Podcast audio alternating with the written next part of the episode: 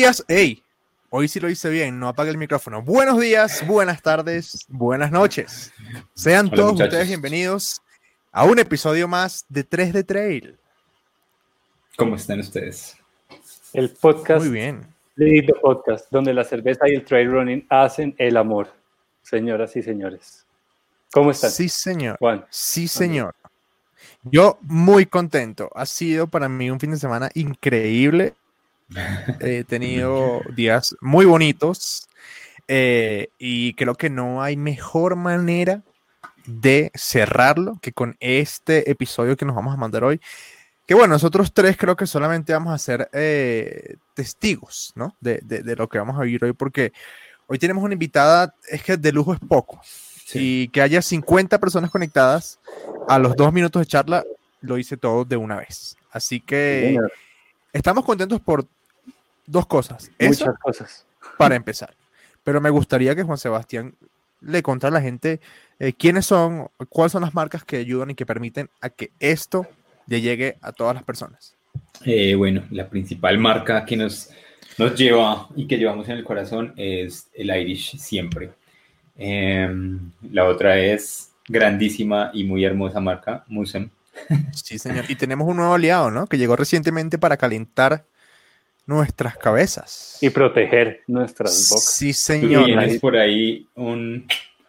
Un anuncio. cuellos- Exacto. un anuncio. Tenemos un anuncio muy bonito y queremos mandar un gran, gran, gran abrazo, gran saludo a la gente de Alive Colombia que está llegando al país con todo.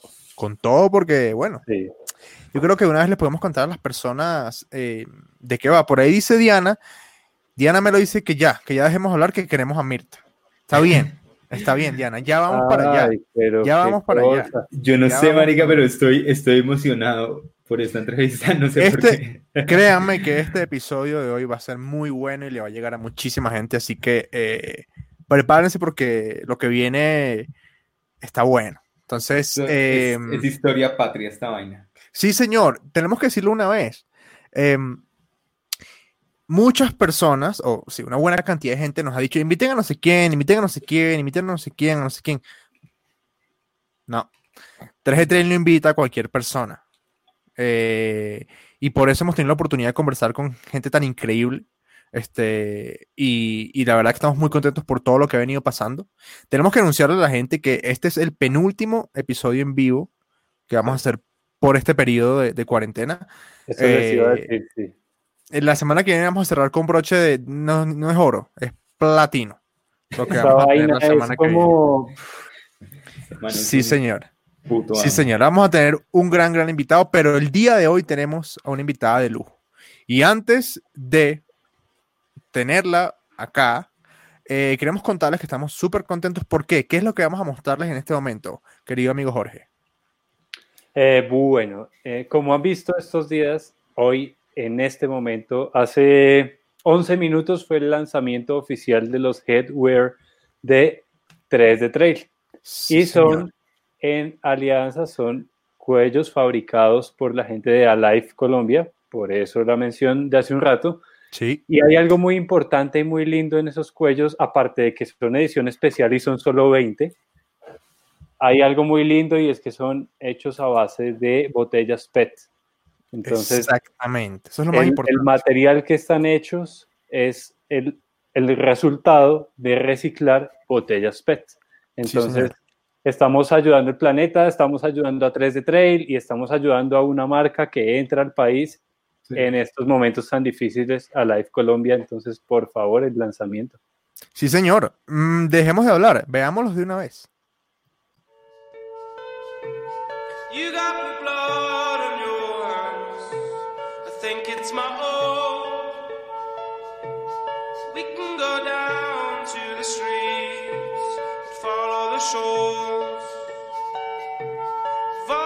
people.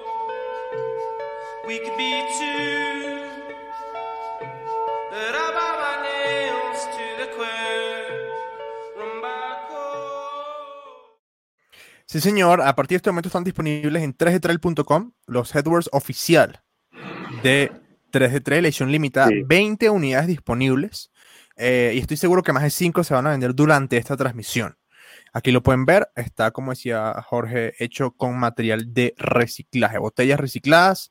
Aquí pueden ver cómo se ve. Es importante anunciarles, decirles que el producto no incluye el modelo ni la modelo. Bastante importante recordar. Bastante Este, importante. Sí, señor. Así que bueno, ah, queridos amigos, ¿a qué venimos? ¿Con quién vamos a estar hablando hoy, Juan Sebastián? Bueno, hoy vamos a estar hablando con Mirta Realpe, una corredor Sasa.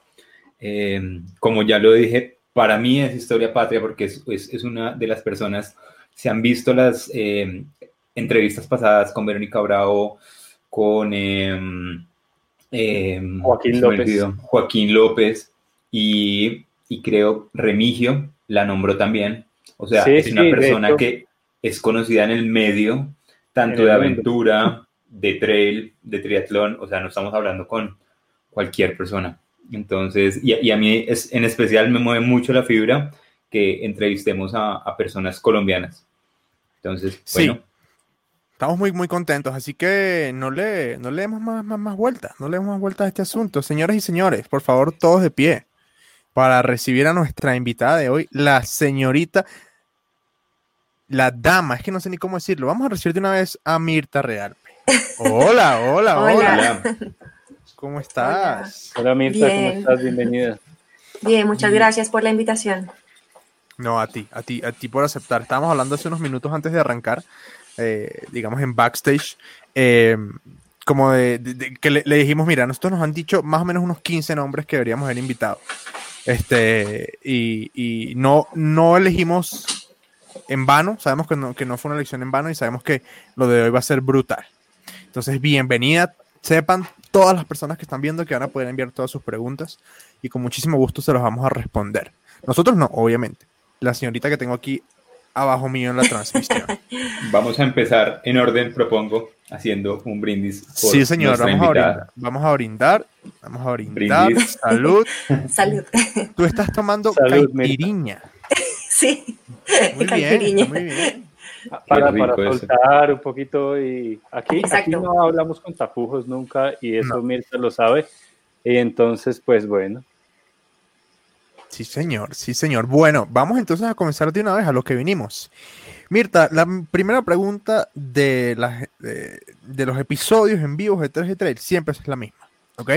Este, y me gustaría, pues tengo yo la- la- el honor de hacerla, y es que me gustaría preguntarte si pudieras hablar en tercera persona, ¿sí? No fueras tú. Sí. Eh, si pudieras tú contarle a otra persona, ¿quién es Mirta Realpe?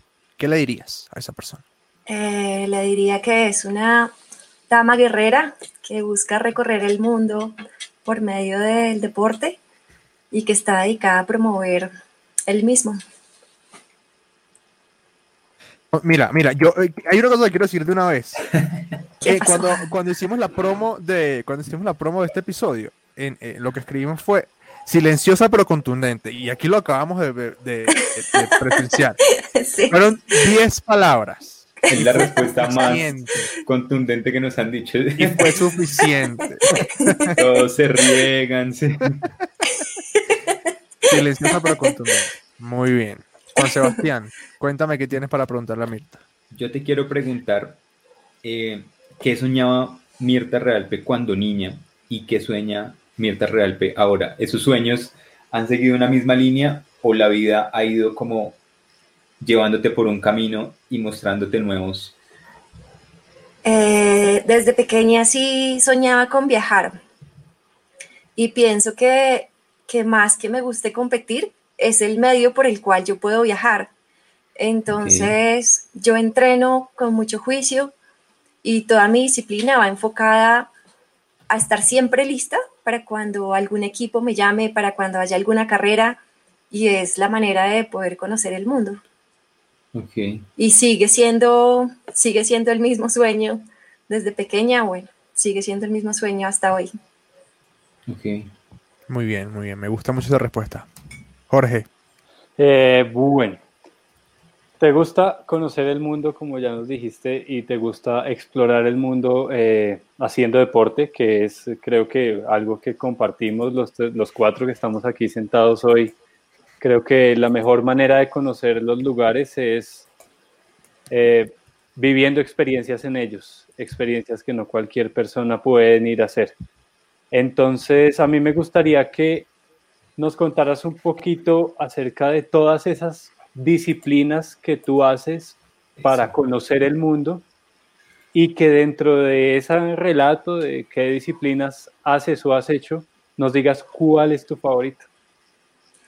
Eh, mi disciplina favorita es el trail, de verdad. Como para a la hora de entrenar es el trail y a la hora de competir es el triatlón exterra, porque me parece que es la mezcla entre las carreras de aventura y, el triatlón que tanto me gusta.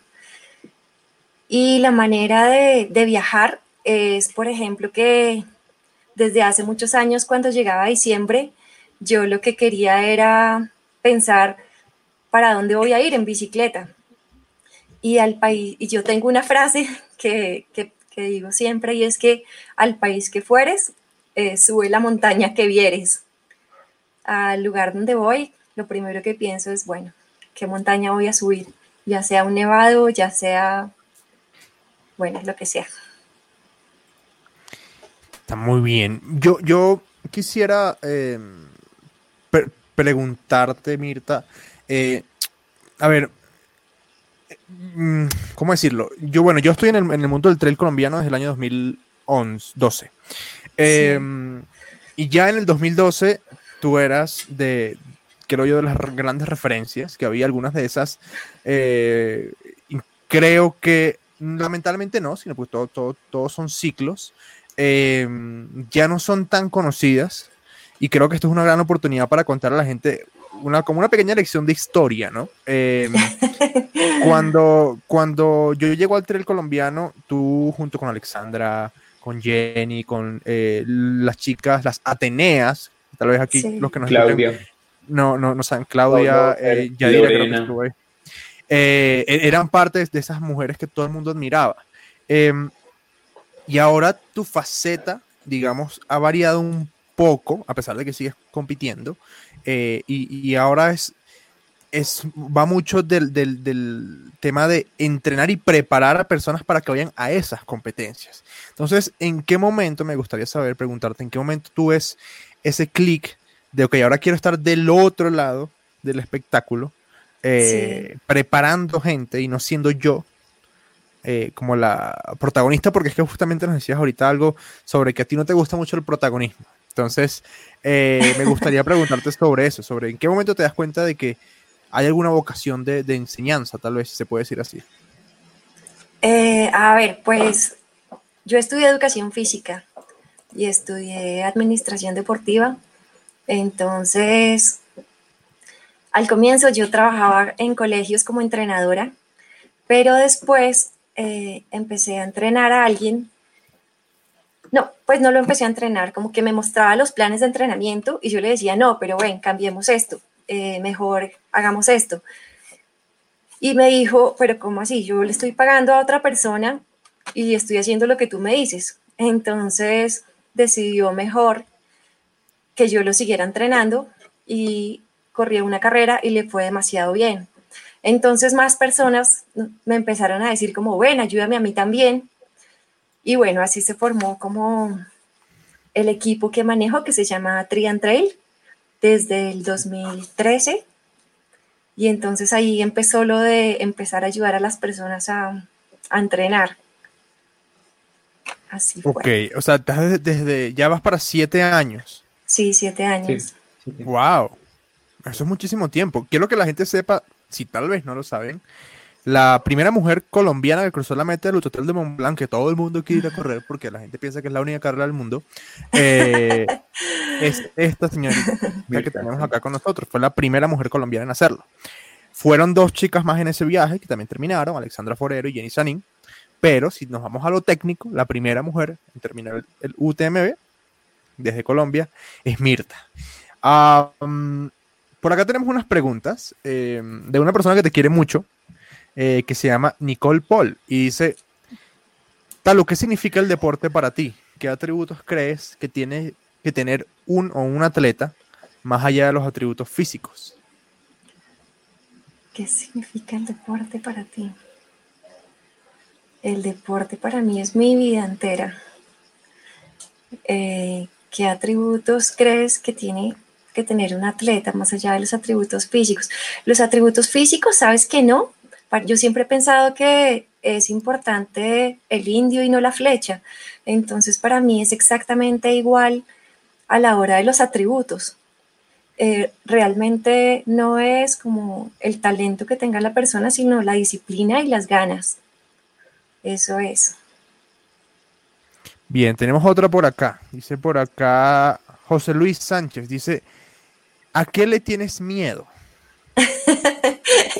Esa pregunta es muy graciosa porque en las carreras de aventura me encuentro con culebras, babillas, eh, bueno, con una cantidad de animales y de cosas a las cuales no le tengo miedo, pero si hay un perro medio, medio agresivo o un gato, esos, esos animales sí, sí me dan un poquito de miedo.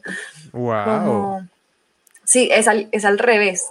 Para mí los, los, los animales, si veo un león, de pronto me hago más fácil amiga que si veo, que si veo una vaca. Eh, no, sabes que, sabes que considero que no le tengo miedo a muchas cosas. Pienso que soy una mujer sin miedo. Eh, no sé, no sé a qué le tengo así miedo. ¿Y has tenido algún, al- algún problema así con perros o algo? No, no, ¿No? No, sabes que me hubiera gustado tener de pequeña mascota. Entonces, así serían más cercanos los animales para mí. Como que los, los quiero, pero es como, hola, Pero lejos. ¿cómo estás? sí.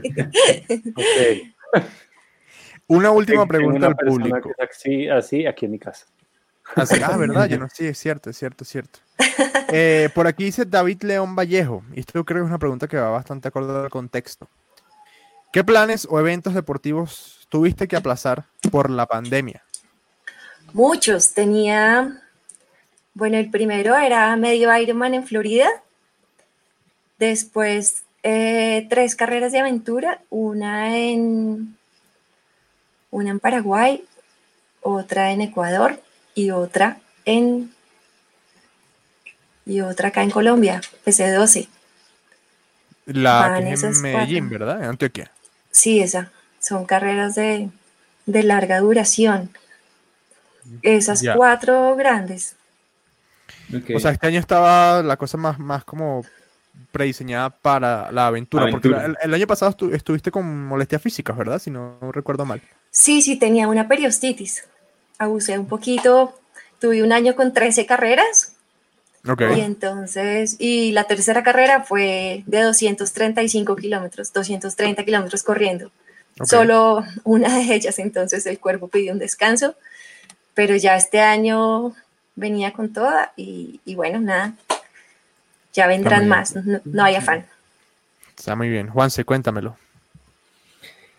Eh, ya que nombras lo, lo- lo- lo que te gusta viajar y todo esto, me gustaría preguntarte, ¿en cuántas maletas crees que cabe toda tu vida si te tuvieras que ir de viaje? ¡Wow! Yo sé de dónde salió esa, esa pregunta. Yo sé dónde salió. ¿En cuántas maletas cabe mi vida? ¿Sabes qué? Sí, yo también. Bueno, no sé en cuántas maletas, pero yo, yo me sueño en unos, a ver, en unos, no sé, 30 años, vendiendo todo y comprando un, un carro casa, o sea, viviendo muy simple, empacando todo en una maleta, pero con las bicicletas y con la bicicleta de montaña y recorriendo el mundo, ya está. O sea, que podríamos decir que ni siquiera es una maleta, es un morral de excursión grande. Sí, Está muy bien. Pero que tenga rack para la bicicleta, por favor. sí, que pueda llevar mi bici de montaña, todo estará bien. George, cuéntamelo. Eh, bueno, a mí me gustaría, ah, bueno, anoche tuve una conversación eh, con una persona y surgió una, una pregunta en la conversación muy interesante que me, me puso a, reflexionar mucho y pues me di cuenta que puede ser muy diferente en, en muchos casos. Eh, entonces, cuando Mirta va corriendo por la montaña, Sí. que ya nos dijiste que el trail es lo- el deporte que, que más te gusta, ¿qué te detiene? O sea, tú vas por la montaña entrenando, compitiendo y seguramente va a haber, va a haber algo en el entorno que te detiene. No sé, la vegetación, los animales, eh, el paisaje. Ok. ¿Qué te detiene a ti en la montaña? ¿Qué, qué es eso que te llama más la atención? Ok. Ah, lo que más me gusta, el Sí, sí. paisaje. Por gusto. Sí, lo que más me gusta es el paisaje y, y la montaña, entre más difícil, más me gusta. Así es, entre más piedras, entre más ramas, entre más dificultad de terreno, más me gusta. Me, me gustaría, si bien no es mi pregunta, me gustaría eh, alargar un poco la pregunta de George. Ya que hablas de los paisajes, que es lo que te detiene. Sí. Y seguramente la pregunta podría ser, ¿cuál es tu paisaje favorito? Pero no quiero irme por ahí, sino me gustaría preguntarte sobre eh, cuáles son los em, ambientes, no sé, como los, eh, no el lugar, sino el tipo de lugar, el páramo, el desierto, la selva, ¿sí? Em, Sí. que más te atrae y por qué. Eh, lo que más me atrae, el páramo. El páramo me encanta, en especial cuando, cuando hay mucho viento. Me fascina el viento y sentir que me va a tumbar. Eso me encanta corriendo.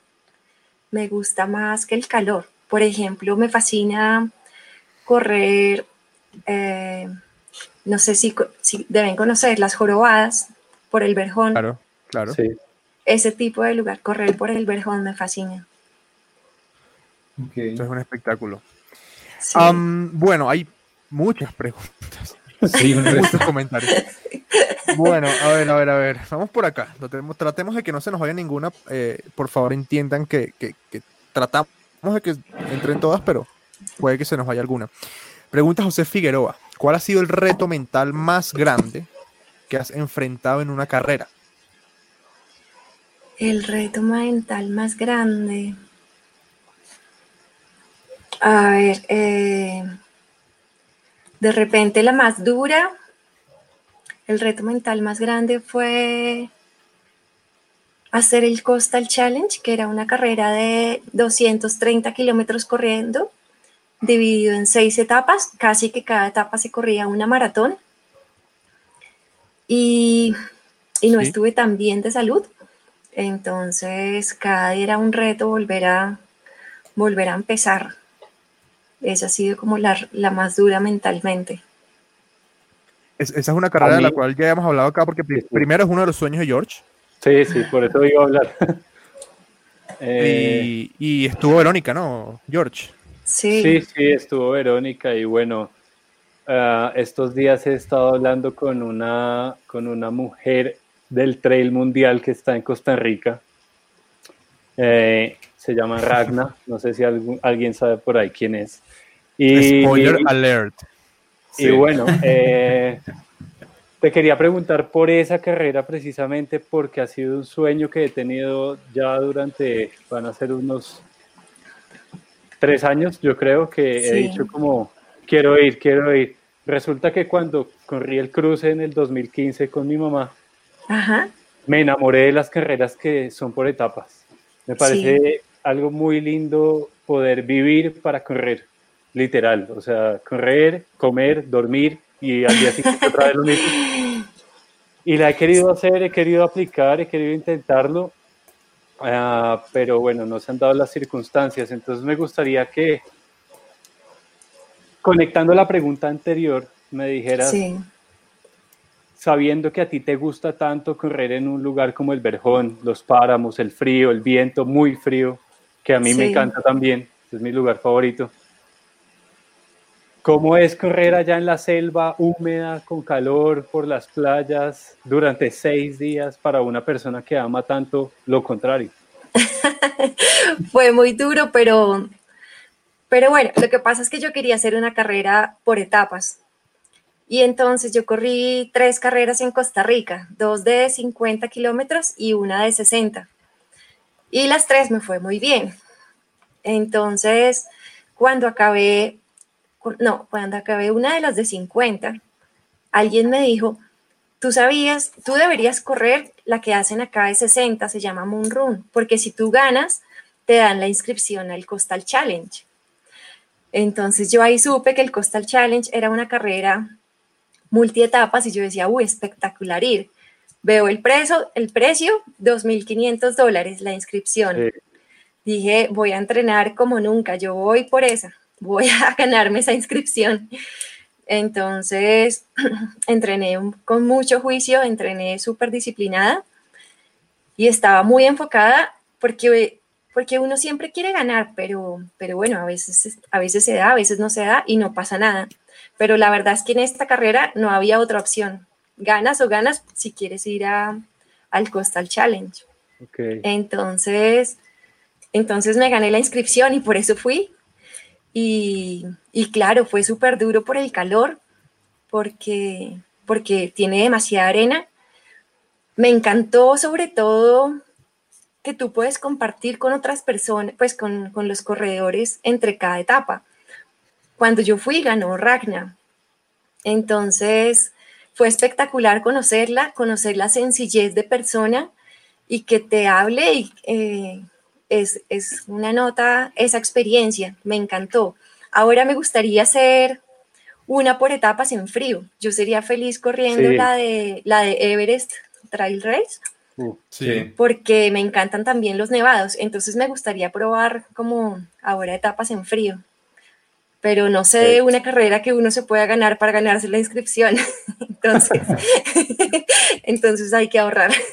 Ca- Cabe destacar que la otra mujer colombiana que habíamos invitado al podcast, eh, que bueno, vamos a decirlo aquí en serio porque además ella nos está viendo, que se nos llegó a un día a una grabación y dijo, yo quiero grabar con ustedes, eh, fue Diana, fue Diana Fue Melo. como- sí, invitada a las Y- malas. Ella llegó y se sentó y dijo, déme un micrófono, necesito Sí. hablar.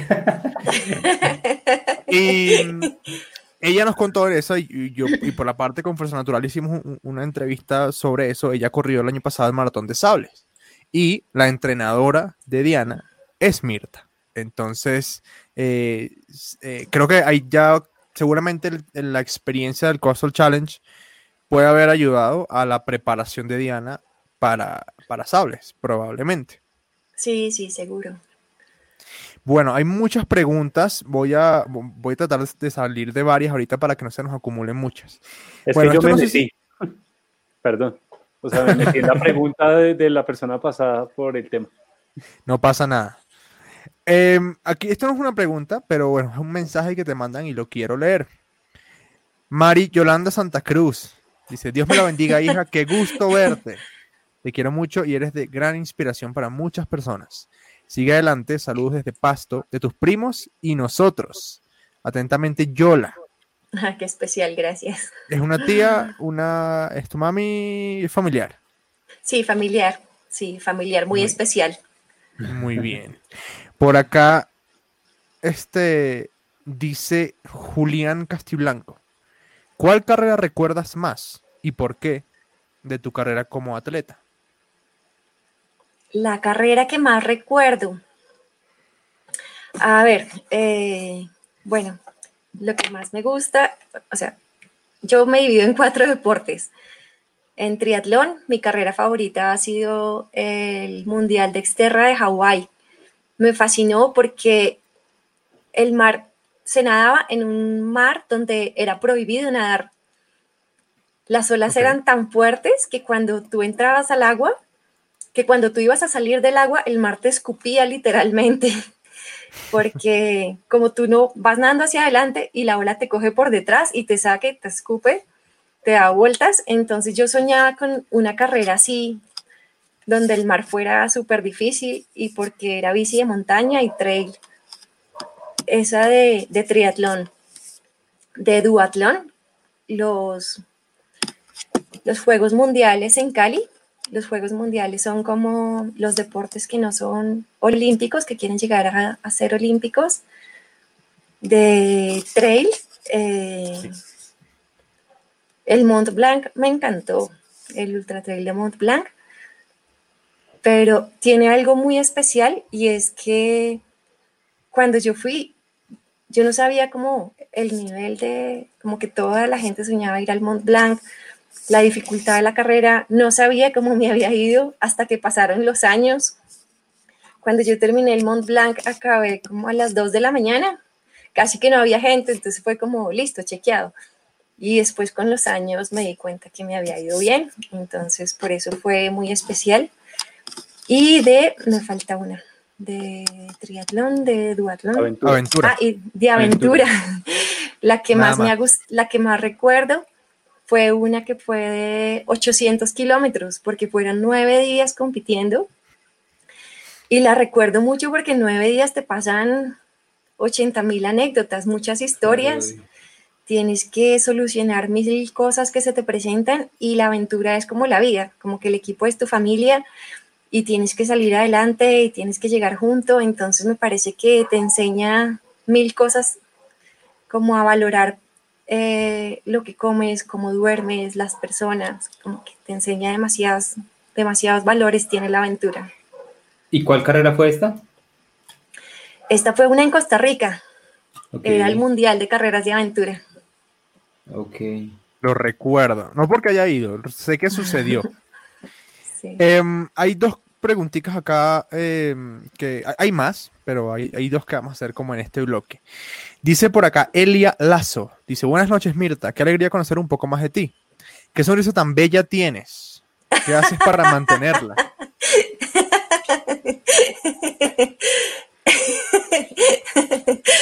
Clara, la, la hermana de mi, de mi odontóloga,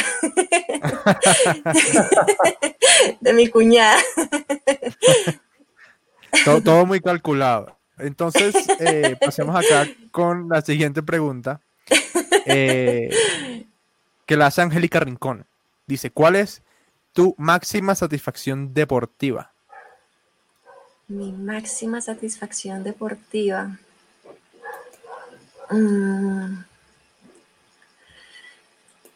A ver, eh, mi máxima satisfacción deportiva eh, es que es ser una mujer tan completa en el deporte. Es, es no quedarme siendo la corredora de trail, sino como ese conjunto de organizar carreras, de tener un equipo para entrenar gente y de, y de competir en todas las disciplinas que tiene el triatlón, que tiene la aventura. Para mí eso es una satisfacción completa, no quedarme en solo una cosa. Me gusta, me gusta, me gusta, me gusta. Hay, hay dos preguntas sobre consejos para la gente que, que inicia, pero quiero aprovechar am, para, mm, ¿cómo decirlo? A- a- a- Hay, hay un tema acá que me parece muy especial y ya lo había mencionado mi amor, déjalo. ¿Ya lo cómo? Ya lo había mencionado antes. Este, y es que Mirta forma parte de una generación que eh, eh, es pionera en el trail mundial, el trail colombiano y seguramente mundial también de alguna u otra manera. Em, Latinoamericano. Sí, exactamente. Am, y Mirta con su trabajo, eh, que desempeña hoy como entrenadora, eh, y creo que Mirta más, de una, más que una entrenadora, también tiene algo muy especial, es un tema de motivación. Ah, ella es como una mamá que te, que, te- que te, que te reciben en los brazos. Me gustaría preguntarte por un caso en particular, porque sé que son muchos, conozco Sí. varios, son bien exitosos, pero hablando del trail, hablando de la actualidad y hablando sobre em, esas otras generaciones que vienen llegando, haciéndolo bien, este, comenzando a como a cosechar eso que seguramente Mirta, Alexandra, Jenny y otras chicas eh, sembraron en algún momento. Me gustaría preguntarte eh, sobre eh, ¿qué, opinas sobre esto- estas nuevas generaciones que están entrando puntualmente con un caso que conoces a profundidad, que es el de Gustavo Buitrago.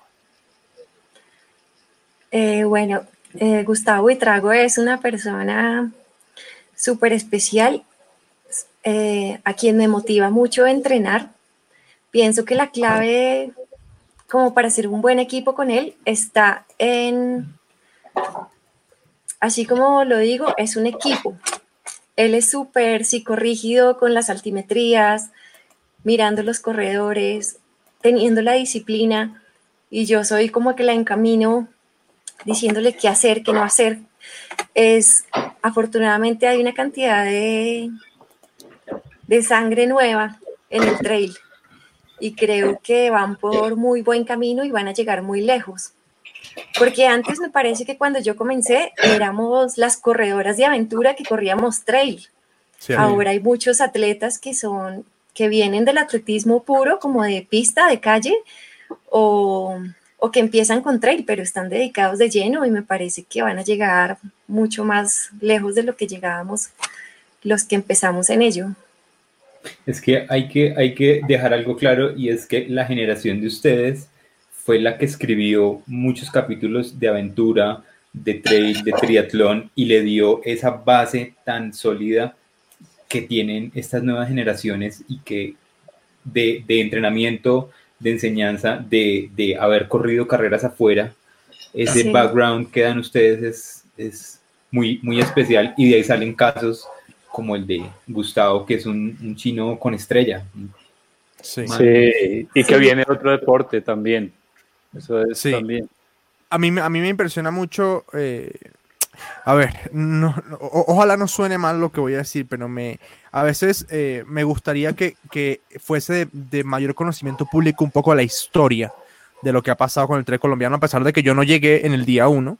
Eh, eh, tuve la oportunidad de ver carreras en las que ganaba Mirta, ganaba Alexandra, ganaba eh, Vivian, la hija de Alexandra, eh, gente que hoy tal vez está en otros roles eh, y que muchísima gente, muchísimas veces, porque a ver, nosotros tres somos de alguna u otra manera como una especie de estudiosos de- del tema del trail, nos gusta mucho.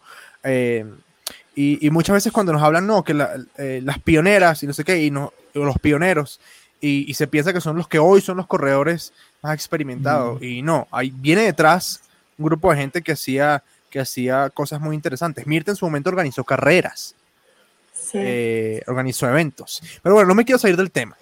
Eh, me, me gustaría hacerte un, un- como un, un- un par de preguntas o extender un poquito el tema de Gustavo, porque Vale. me parece, me, me- me parece un caso muy, muy interesante. Eh, pero, aunque saben que creo, muchachos, yo creo que estaría bueno que un día podamos entrevistar a Gustavo, ¿no les parece? Sería un estaría bueno. Sí, ahora que lo- Sí. ¿Saben, ¿Saben qué? Hagamos una cosa. Traigamos a Gustavo de una vez. Gustavo, ¿Por qué no? Gustavo. Buenas noches. Buenos días, buenas tardes, buenas noches. Muy bien, metido en el partido. Metido en el Ya le partido. Sebas, Sebas, Ya le puedo- estamos siempre ya le-. Ya le puedo pelear el puesto a Andrés, ¿no? sí, ya. Pero esperen que falta algo. El podcast donde el trail y la cerveza hacen el amor. Ah, no, ya. Vamos a brindar por segunda vez por Gustavo. Gustavo, te quiero hacer la misma pregunta que le hice a Mirta, pero al revés. A ver, Eh, ¿Cómo va la cosa este, con que sea Mirta Realpe quien te prepara a ti como, voy a decir entre comillas para no cargarte de responsabilidad, representante de la generación que hoy en día está tomando eh, el, el- el testigo del tren colombiano? pues nada, inicialmente se pueden dar cuenta que, que Mirta conmigo es bullosa y contundente. No entiendo eso de silenciosa y contundente. Eh, no, bueno, pues nada, eh, pienso que sinceramente eh, esta pregunta pues inclusive yo me la he hecho y tener a Mirta como, como mi entrenadora va, va mucho más allá de entrenadora. De hecho, si soy sincero, creo que nunca la he visto con, con los ojos de entrenadora en el buen sentido, porque ella para mí representa como todo un complemento de cosas y todo lo que significa ser una persona muy especial eh, en mi vida, pero digamos que más específicamente en el deporte, que verla como entrenadora para mí se queda muy pobre. Ella para mí ha sido eh, una guía, una persona que literalmente me ha cogido de la mano. Como decía Andrés, es una mamá, de hecho, eh, les dije que en vacaciones me estoy adelantando de los capítulos, bueno, en vacaciones no, en cuarentena, perdón. Y Creo-. Bueno, el caso es que eh, Andrés decía en un pedazo que, que Mirta era una mamá y yo, le, y yo le envié ese pedacito a ella y le decía, perdóname por, por el 10 de mayo no, no haberte dicho feliz día porque realmente, realmente eres una mamá, ella me ha cogido de la mano, me ha llevado y de verdad que es, es admiración, es un ejemplo y son una cantidad de cosas que verla como entrenadora para mí se queda muy pobre, aunque lo es y me siento muy orgulloso de eso y sobre todo de ser un equipo con ella, como, como ella lo dijo anteriormente.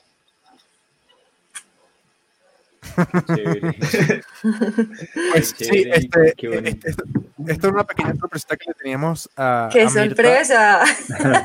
Porque, porque ayer, ayer, ayer preparando un poquito lo que iba a ser el episodio de hoy, eh, Gustavo nos envió un mensaje y fue como, hicimos como un corte y que, hey, ya va, estos dos se, se- se juntan.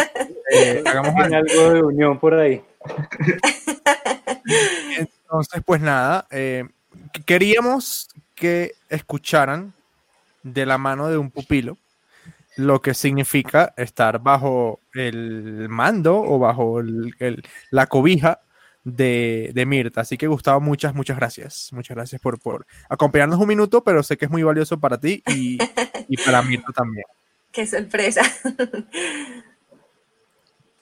Eh, a, mí, a mí me gustaría no sé, que Mirta nos, nos dijera un poco, porque pues nosotros pusimos el tema, hablamos sobre Gustavo, eh, y a mí me gustaría que, que Mirta nos diga un poquito ya qué, qué futuro ve y qué ve en Gustavo, ¿Qué, O sea, qué- como- sí, ¿qué valores ve en qué Gustavo? valores ves en él que te, que te impulsan tanto a seguirlo llevando de la mano, como él dice. Cero presión para Gustavo. Eh, no, eh, me encanta la sencillez. Es lo más importante, como tener los pies sobre la tierra. Eh, me encantan los valores que tiene antes que todo como deportista. Y como deportista, nada, es impresionante la disciplina. Es impresionante, por ejemplo, Nunca olvidaré uno de los entrenamientos que tocaba correr una hora suave y llovía y no paraba de llover. Y entonces decidió hacer una hora de skipping en la casa. ¿Quién hace eso? Ese, una hora de skipping. Sí. Yo pienso que esa es como la descripción de Gustavo en, en disciplina. Se estaba preparando para la cuarentena. Sí. Así es. Bueno, Gus, muchas gracias por habernos acompañado un par de minuticos por acá. Este, Bueno, chicos, nada, con, con todo el gusto. Un orgullo para mí estar eh, en este momento, pues, especial para Mirta. Y, y, pues nada, siempre estaré eh, dispuesto a aportar a sus cosas y seguro será un granito de arena por, por todo lo que haya hecho por mí. Entonces, un abrazo, Mir, gracias por ser mi entrenada y espero que sigamos siendo ese equipo tan bonito que, que hemos venido siendo. Dale, mi niño. Bueno, chicos, a ustedes muchas gracias y buena noche. Chao. un abrazo. Gracias. Chao. Me, gusta- me gustaría hacer una dinámica rápidamente porque sé que hay muchas personas que están conect- de las que están conectadas que son eh, pupilos de Mirta. Entonces, em, quiero que me envíen un comentario sobre eh, qué es, eh, en una frase, en una frase, sobre lo que significa estar bajo, ba- bajo el, el, cobijo de, de Mirta. Entonces, eh, quiero que sea así para que lo podamos, lo podamos entender. Eh, quiero que sea así. Ustedes van a escribir la palabra coach, dos puntos, y van a escribir su opinión, ¿ok? Cortico. Coach, dos puntos, y escriben su opinión sobre lo que es este entrenar con Mirta. Y ah, yo los voy a ir poniendo mientras vamos hablando de, otro- de otros temas para no alargar tanto la charla. Juanse, cuéntamelo. Eh, algo así fácil. ¿Qué te motiva más allá de la, de la competición? ¿Qué, qué va, qué va más allá? ¿Cuál es la esencia detrás de, de la competición para Mirta Real? La esencia, la esencia es que yo soy feliz en las montañas, soy feliz, soy la persona más feliz cuando estoy ahí. Si yo me levanto y voy a la montaña, bueno, en realidad me considero una persona feliz, pero si yo voy a la montaña, pienso que eso me recarga de energía. Y cuando yo voy a competir, me encanta competir, en especial de afuera, que uno no conoce a nadie y todos somos iguales y todos vamos por el mismo objetivo y tenemos un reto que es lograrlo. Entonces, me encanta como, como esa buena vibra de, sí, de tener objetivos y sueños de alcanzar algo. Pienso que uno debe tener siempre pasiones. No tiene que ser deportiva, pero uno tiene que tener cosas como que te, te motiven en la vida. Claro, muy cierto. Bueno, y, y aprovechando el tema de, de las, de las motivaciones en la vida y de las cosas que quieres hacer, va una, una, una pregunta ya instaurada en las entrevistas de 3 de Trail y es, ¿cuál es tu carrera soñada? ¿Cuál es la carrera a la que irías si pudieras todos los años? ¿Y cuál es la carrera a la que nunca volverías? Ok, la que iría, La que La que irías más todos me- los años. la que iría de acá de Colombia, la que más me fascinó fue la de Merrell.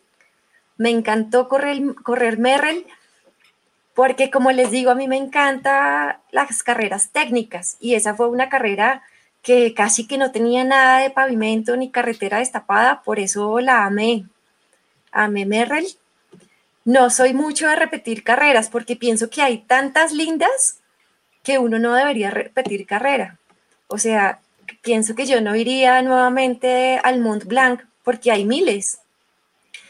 Qué Y- inteligente. muy, buen, muy buen consejo. Eh, sí. Esa es la verdad. ¿Y cuál no repetiría? Eh, de triatlón no me gustó mucho una que, se, que fue en Cozumel. Cozumel es Sí. un paraíso. Pero como a mí me gusta el barro, el charco, la raíz, esa era sin olas, plana la bici, entonces yo me sentía como en una banda de ciclismo. me, sentía como en una banda de, de ciclismo en la bici. Entonces e- esa no me gustó tanto. Y una eh, de trail, corrí una en el Rincón de la Vieja, en Costa Rica.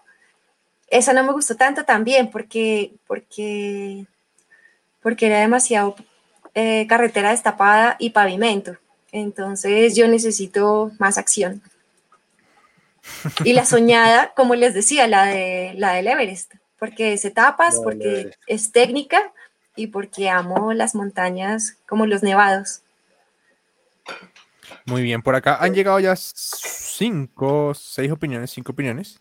eh, y todos están muy alineados con, con- con lo que dicen. Aquí la última dice, coach nos ayuda a sacar lo mejor de cada uno. Siempre tiene las palabras apropiadas. Creo que muchas veces uno necesita no solo un, un coach en lo técnico, sino en lo anímico también.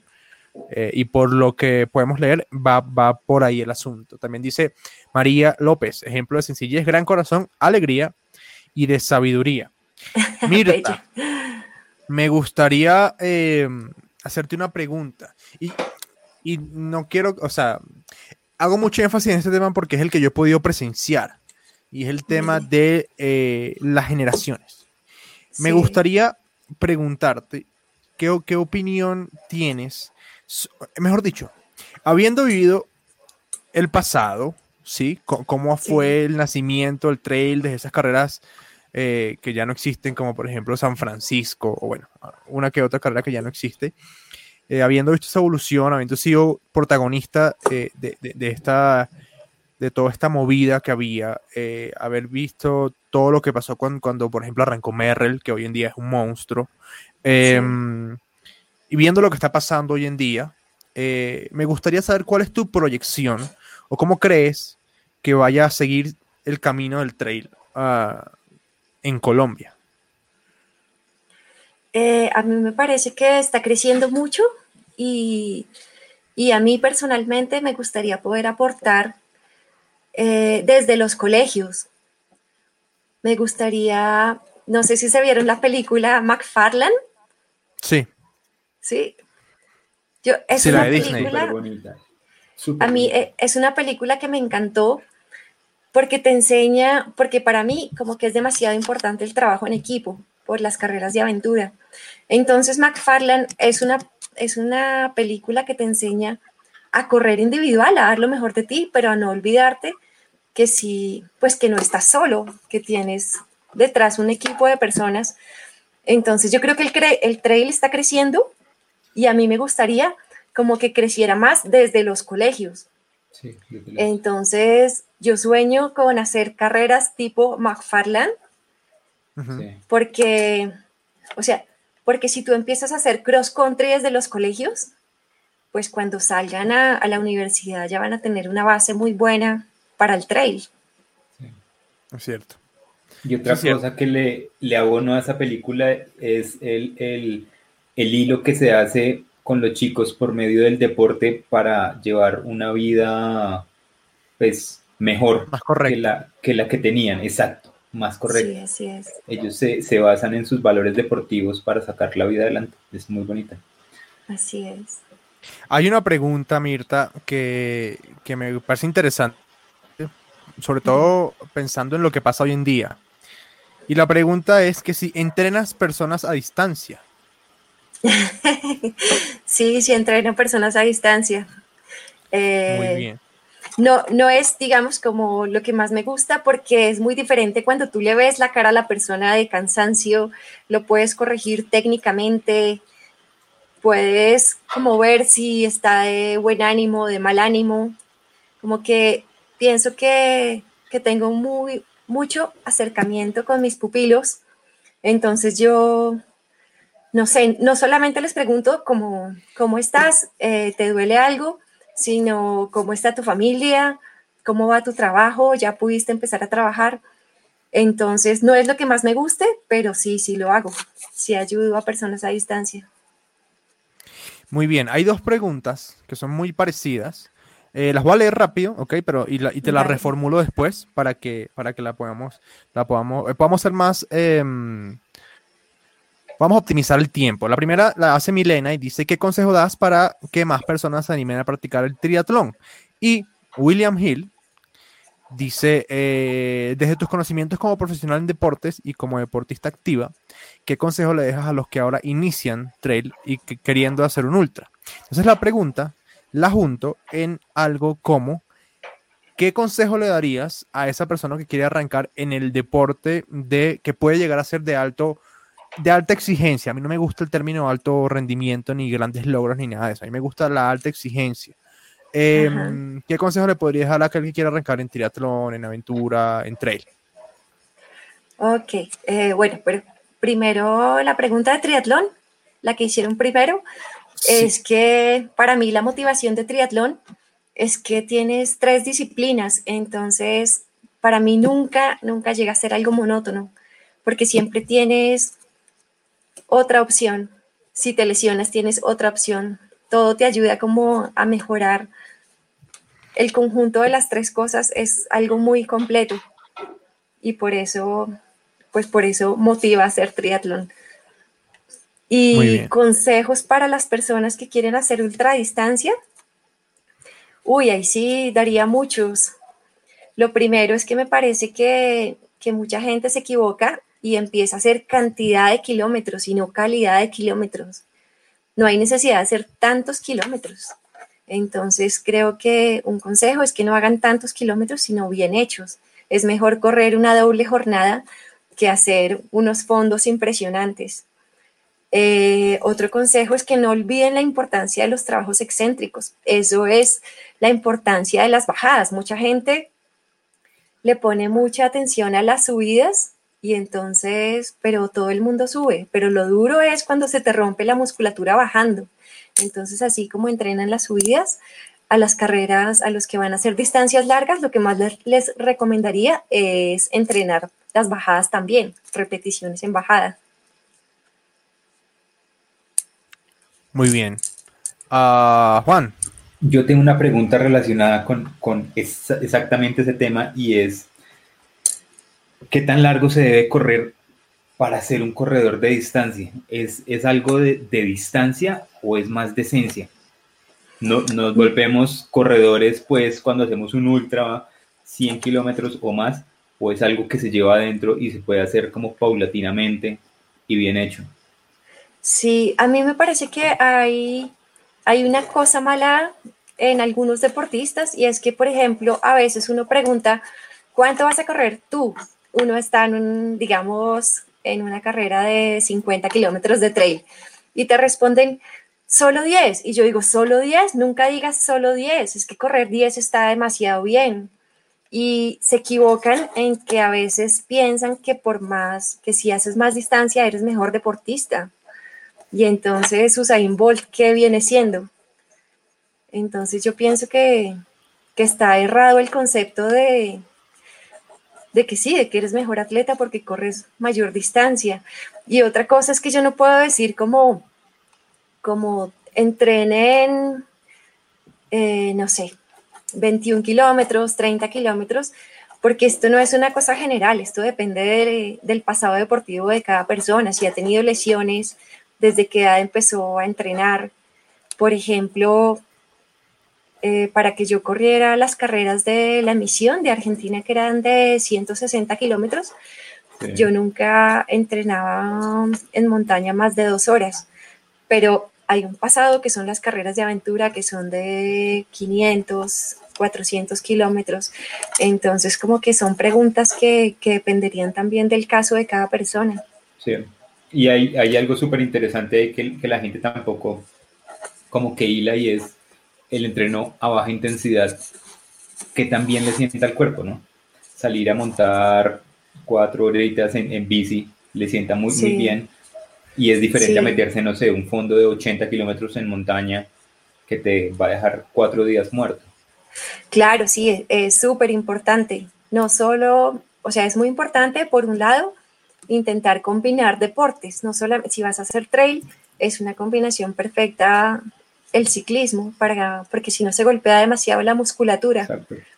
Entonces vale la pena combinar los deportes y no puedes entrenar siempre duro, porque cuando llegues a la carrera y quieras darle duro, el cuerpo no sabe que es duro porque siempre estás al mismo paso. Entonces hay que hacer diferentes cambios de ritmo y de sensaciones. Bueno, muchachos. A, a, a mí, ya va. Es que yo hay una cosa que quiero decir. Eh, que tal vez esto no sé si fuera de tema, pero es que me, sorprendió muchísimo.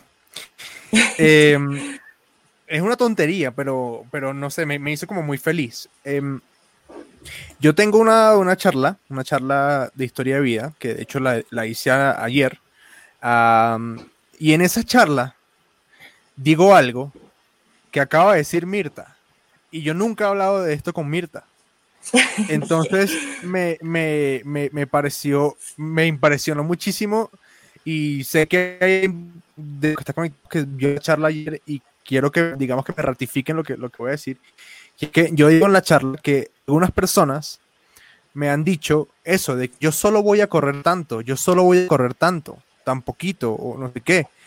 Y, y lo, yo digo mismo en la charla, digo, Usain Bolt entonces es un completo idiota, porque corre 100 sí. metros y cualquiera puede correr 100 metros, ¿sí? Entonces me quedé como, ¿what? ¿Qué es esto? Yo no he hablado con, de, con Mirta de esto y, y, lo acabo de decir Así exactamente es. con las mismas palabras. Entonces me alegra mucho estar como, como alineado en eso porque no lo esperaba. Y, y bueno, no sé, me, me, quería, quería comentarlo. Eh, a ver, hay, hay, hay, varias cositas. Mira, hay algunas opiniones de coach que quiero traer aquí en la mesa para que no pasen por alto. Uh, dice Laura Parra, es la fuerza para animarte a disfrutar el depor del deporte. A su lado siempre hay una gran dosis de felicidad. Dice Julián que nos enseña que nada es imposible y todo se puede. Paola Andrea Méndez dice que cree que somos capaces de absolutamente todo. Uh, dice por acá Diana, que es la señorita que eh, un día llegó de intrusa en nuestro estudio de grabación y se sentó a grabar con nosotros. Dice que es un ejemplo con hechos y no con palabras. Ya por ahí está un poquito, ustedes pueden ver de qué va eh, la, la, la, vida deportiva uh, con Mirta. Julián Castiblanco pregunta, Mirta, con todo el tema tecnológico, ¿piensas que el entreno a sensaciones está mandado a recoger? No, sabes que yo soy fan de las sensaciones. Llevo, empecé en el 2000, llevo 17 años compitiendo sin reloj. Nunca, nunca he competido con reloj. Y, y bueno, es respetable cada persona que mira, que está pendiente del reloj, de la altimetría, pero como persona nunca, nunca logro una carrera como sin sensación, eh, no, con, con reloj, con tecnología. Tecnología.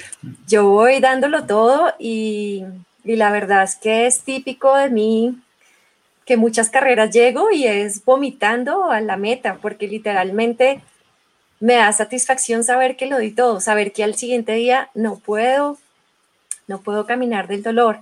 Entonces yo pienso que la tecnología ayuda mucho, en especial a mí como entrenadora, eh, la utilizo por medio de mis, o sea, para ver a mis pupilos, pero me gusta mucho que no sea algo, que no sea, eh, ¿cómo se dice? Algo obligatorio, que no sea Esencial. siempre, siempre tecnológico. Creo que no hay que olvidar las sensaciones. Entonces es así como es importante que yo manejo más los entrenamientos por tiempos. Si vamos a la pista y te puedo decir, haz 20, 400 a 1.28, pero al siguiente día corre 50 minutos suave. Y suave es que vete hablando, cantando, pero no te voy a decir el paso. Creo que no se puede olvidar ese lado, porque después llega una carrera, se te dañó el reloj y se te acabó la carrera. Y a veces la, la tecnología también te puede engañar, porque de repente ves que estás en una frecuencia cardíaca muy alta, entonces le bajas porque te asustas, pero realmente puedes darle más. Entonces hay que tener un equilibrio entre sensaciones y tecnología. Eso estuvo increíble, de verdad. Creo que es Sí, y muy en, en- necesario muchas en veces. montaña sí que pasa eso, ¿no? Que hay partes en donde el GPS no coge y se le quedan un kilómetro o, o pasa algo y la cabeza le empieza a trabajar en contra a uno y es súper maluco. Sí, Sí, así es. También depende de la persona, ¿no? Porque, por ejemplo, Gustavo, mi niño, tiene que saberse el recorrido porque él va de primero muchas veces. Entonces, si está mal señalizado, si pasa algo, es necesario. En cambio, yo puedo seguir huellas, puedo, pues, eh, sí, como que también depende de- del lugar de la carrera en el que vayas. Claro, claro. Y es de buscar cierto. alternativas. Sí. claro, eso es muy cierto. Eso es muy cierto. Eh, bueno, Mirta, pues te voy a hacer la última, la última pregunta de parte de nosotros, que seguramente ya sabes cuál es. Y hoy le he querido variar un poquito la palabra, porque me parece que es lo que tú estás dejándole al mundo y al trail en Colombia es un legado. Entonces yo quisiera saber cuál es el legado que Mirta, que Mirta quiere dejarnos a, a todas las personas que te conocemos y en el mundo. Eh, ¿Cuál es el legado? Que sean felices, que nunca olviden el disfrutar de las pequeñas cosas que tiene la vida, porque me parece que a veces por estar queriendo más, como que se nos olvida la esencia de las, de las pequeñas cosas, entonces que nunca dejen de celebrar cada logro que hacen, cada cosa que hacen, que nunca dejen de estar agradecidos por todo lo que tenemos, por todas las oportunidades, como que todo en la vida es valioso, que podamos estar aquí hablando es valioso, que tenemos un techo, que tenemos la comida, entonces que no olvidemos cada pequeña cosa. Eso. Sí. Me encanta, me encanta. Eh, y, a- y- y a- y así lo reflejan los, los comentarios que hay ahorita en, en- en el chat. Eh, Mirta, eh, muchas gracias por, por haber formado parte del episodio número 52. Dos. Dos. De-. Me perdonan, pero ya es más de 50 episodios uno comienza, le, cu- Ay, le comienza a costar Sí. ah, sí, recordar cuál es. Eh, porque nosotros no vemos esto como, como números, sino como una historia. Entonces, eh, hoy es la historia de Mirta. Sí. Eh, la semana pasada fue la historia de Remigio. Y la semana que viene vamos a decir de quién es la historia. ¿O, o no? Eh, sí, dejamos- sí, sí. No, la no, no. No, él ya, él ya me confirmó. ¿Sí? La, sí, la próxima semana Ya va, ya va, ya va. vayan, Pero, Ya va. busquen. está de Ya va, ya va, ya cumpleaños hoy. Está de Ah, cumpleaños hoy. Sí. Por cierto, sí, sí, sí, sí. Está de que cumpleaños hoy. Eh, me lo vamos a gustaría, ocho días. Me gustaría que, si es posible, lo voy a decir así por- porque eh, eh, me parece que es lo más sincero que podemos hacer. Si ah, Juan y George pueden recordarle a la gente sobre eh, los cuellos que están recién lanzados mientras termino de bajar una imagen del invitado de la próxima semana. Sí. Claro que sí. Juan, dale. Bueno, no, ya, ya saben, salieron los nuevos eh, headwears de 3D Trail. Eh, son solo 20. Entonces, pilas, cómprenlos, están súper bonitos. Y de paso, con eso eh, apoyan este proyecto que es 3D Trail y, y nos apoyan a, a nosotros y al trail colombiano en general para que Y se siga moviendo. Sí. ¿Sigue? Y al mundo, al medio ambiente. Eso. Sí, total. Iba, iba a, a- a contarles eso cuando hablabas de, de que es de botellas recicladas de PET. Eh, cada cuello tiene más o menos como dos o, o tres botellas recicladas de PET. Es muy interesante el proceso que hacen desde que vuelven, eh, muelen la botella y todo y lo vuelven una fibra para confeccionar esto. Entonces es, es- estamos haciendo algo por, por el planeta. Yo lo Muy tengo acá, bonitos. se los, se los quiero mostrar a la gente para que, para que lo vean. Que esto no es, no es un render, aquí está, aquí lo tengo. Y, y es, y es tubular 100%, no tiene Es tubular costura. 100%. Es como, es como un costura. Sí, sí. Eh, eh, eh, eh, Está, está muy bonito, de verdad que sí. Estoy mostrándolo de la peor forma que puedo, pero eh, aquí está. Tiene una frase motivacional al 100%, que es la frase de nosotros, que es que esto es el podcast donde la cerveza del trail running hacen el amor. Aquí está el headwear de 3G Trail. Señores, la semana que viene va a estar con nosotros para cerrar esta ronda de, am, de entrevistas, si se puede llamar así, eh, de 3G Trail. Una persona que para los tres es un ídolo, Sí. y lo mencionamos los tres en el episodio de nuestros ídolos. Sí, señor. Y es el señor, seguramente ustedes han escuchado la historia de una Hard Rock, fue George, eh, con Killian. Sí, claro, claro, claro. con En una Kylian, Hard Rock, Cuando el una brazo. Rock- en una Hard Rock, Killian se dislocó un hombro, fue la cosa. Sí. Eh, y compitió el resto de la carrera así. Lo hizo con el invitado de la próxima semana, que es este señor que está aquí en la foto con el mismísimo Killian, que es el señor Joe Grant. El señor Joe Grant es, seguramente lo habrán visto porque es el amigo, el, el el clon parcero reparcero.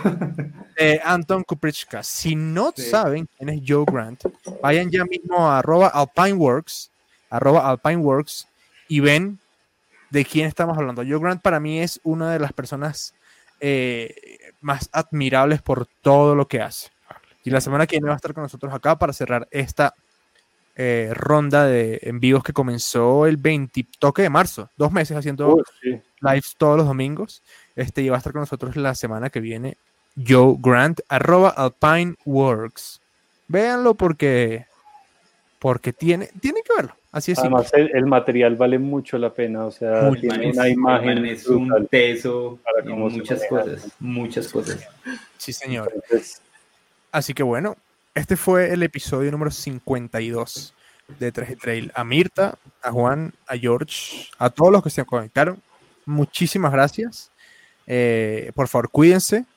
Juan Sebastián Cepeda les dice que Lávense las manos, por favor. Y usen tapabocas. Sí. Importantísimo, usen tapabocas cuando salgan a correr. pero que no sea como, como el cinturón de seguridad en los carros. El cinturón no es para el policía y el tapabocas tampoco. Y cuando Exacto. monten cicla, está bien que se pongan el tapabocas, pero también pónganse el casco. Así es. sí. Se- Sería chévere que se cayeran, sí, que, que, no, que no se contagien del coronavirus, pero también que se salven la vida. Exacto, exacto. No sirve, no sirve de nada estar en la- en la- con el cráneo roto, pero sin coronavirus no. Así no Sí. es. Así no es. Queridos, muchas gracias por haberse conectado. Nos Gracias vemos a todos. la próxima semana. Ah, y el episodio este miércoles que viene Candela. tiene mucha, mucha Candela. candela. Con eso. Talu, muchas gracias. A ustedes, muchas gracias. Gracias, Talu. Muchas gracias. Un abrazo para todos. Nos vemos la próxima semana y el miércoles. No, no olviden suscribirse al canal. Un abrazo. Chao. Chao. Chao.